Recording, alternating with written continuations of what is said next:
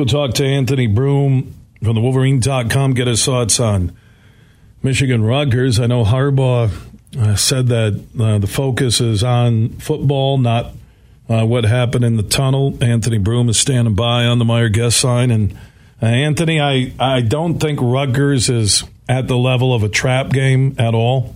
Do you?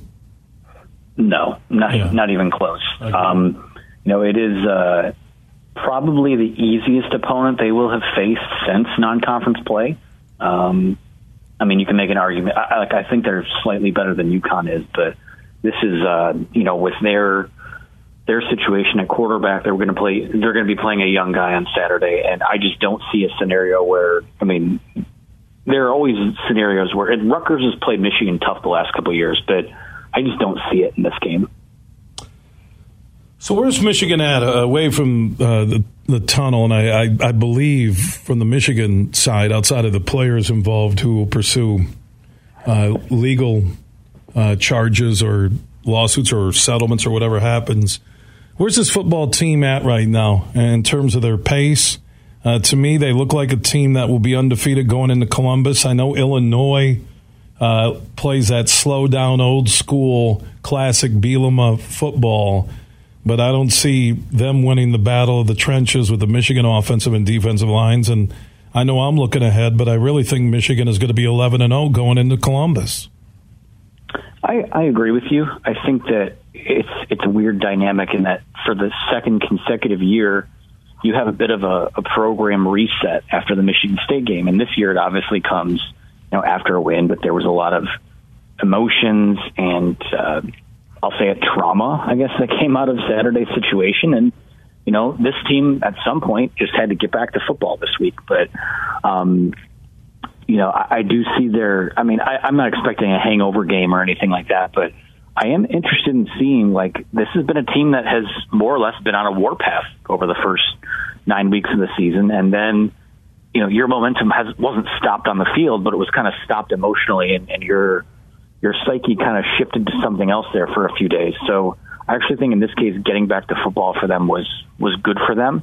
I think that it, it will be, you know, you know, there is some, I guess, anger, if you want to call it that, to take out on a team, and they will probably be redirected into this opponent that they'll play tomorrow. But yeah, I mean, I Illinois is eh, that's kind of the the next test. I mean, we thought that that might be a game that is a bit of a I guess a trap game would be how some people would call it before you know Illinois kind of had the season it did, but now it's looking you know it, it looks like it'll be a top 25 matchup.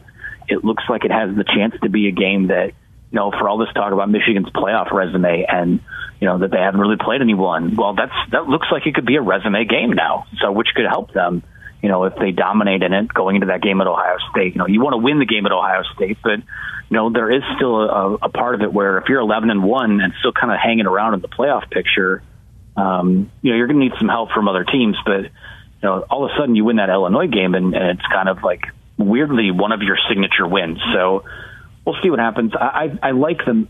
Even before all this stuff happened last week, I've, I've liked the makeup of this team. I think it has good leadership.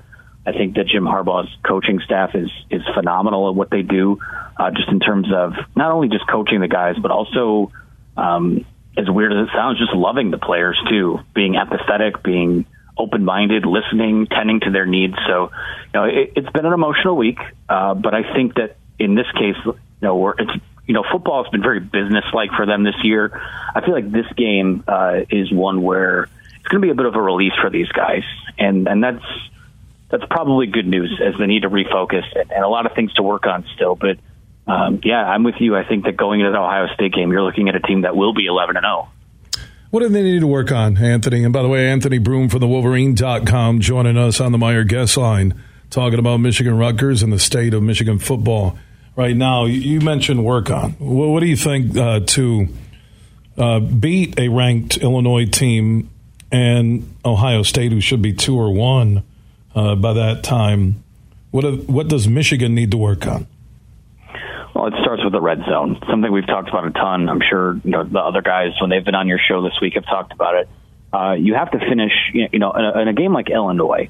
like their best chance of sticking in a game like that is making you settle for field goals instead of touchdowns. And you know, Michigan State wasn't a team that was um, constructed to kind of take advantage of that. But you know, Illinois they play in the Big Ten West. They're used to playing bar fights uh, and things like that. So I think that the red zone offense is a big deal. And obviously, like you can't do it in a game like that, but you definitely can't do it when you go down to Columbus. So um, you know, they're lighting too many first and second down play calls on fire in the red zone. That needs to change. I think most of it's because they've started their started their sequences down there with a run play, and you're automatically kind of putting yourself uh, behind the sticks there. So uh, some people will say it's playing possum before the Ohio State game. I say you just need to be better and run your offense. So that would be the biggest thing. Um, and in addition to offensively, I, I mean, I'm not asking them to open up the passing game and, and move away from the run, but you know, their wide receivers need to do need to help the quarterback out a little bit. Now there are times where he's not seeing stuff down the field, and you know when Michigan gets JJ McCarthy on the run, it seems like he does see the field a little bit better. But I haven't seen those wide receivers, you know, outside of Ronnie Bell, who's a given every single week, um, create separation enough. And that's something that needs to get better too. So as we move into this stretch run here, like I don't have many questions about the defense other than health. They got some guys banged up still, um, but offensively, it, it's the red zone, and it's just you know at some point someone's going to load up and if not stop your run, slow it down, and you're going to have to attack them some other way. And that's something I still need to see. They haven't really had a lot of resistance there yet. His name is Anthony Broome. You can follow everything Michigan football at the Wolverine com joining us on the Meijer guest line. Before I let go, I do want to send a shout out uh, to a highly talented running back by the name of Bryson Kuzdzal out of Grand Rapids Forest Hills Eastern who accepted a preferred walk on uh, offer uh, from Michigan. Uh, 6'2, about 200, uh, 205, uh, incredible speed. Uh, I think 439. And he will be a preferred walk on. Uh, I think he has ability to be a kick returner, and who knows with the Michigan uh, offseason training program could emerge as a sleeper. But he had you know preferred walk on offers from a lot of big schools, including Michigan State. And my son, as a sophomore, had a chance to block for him all ten games.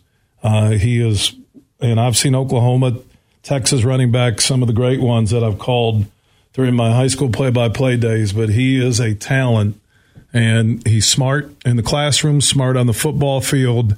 And Harbaugh and Coach Hart, uh, I think they got a, a nice preferred walk on. I want to give him uh, some love and Bryson Kuzdzal, senior at Grand Rapids, Forest Hills Eastern. So keep an eye out for him, Anthony. I will. Uh, I'll tell you this. I mean, he's going to be playing special teams, and and Michigan plays real good special teams. So uh, look forward to maybe in a couple years seeing what he can do out there. But that's awesome, and obviously, congrats to him and, and the Grand Rapids area. Yeah, the the high school football in this area is is coming. It is really good, and yeah, I, I told my son uh, before the year started, and every week I said, you know, treasure blocking for him uh, because you'll remember this. And he had some amazing games, amazing kick returner, and like I said, speed and uh, moves and power, and he works hard. So you know, really, as a preferred walk on, he has nothing to lose. You're going to go to Michigan. Uh, he, I think he got a bunch of academic scholarships because he's so smart. And hey, you work hard, you, you never know uh, where it takes you. And the Michigan degree uh, will be there to help you the rest of your life. Absolutely, and like I said, with all everything you just listed, sounds like a good fit, and we'll we'll be keeping an eye on him for sure. Do that. We might remember this conversation a couple years from now. Anthony Broome, You can follow everything leading up to Rutgers during the game, after the game, and all season long with Harbaugh and the Wolverines at thewolverine.com. Anthony, good stuff. Enjoy the game. Of course. Thank you, guys. Appreciate it. Yeah.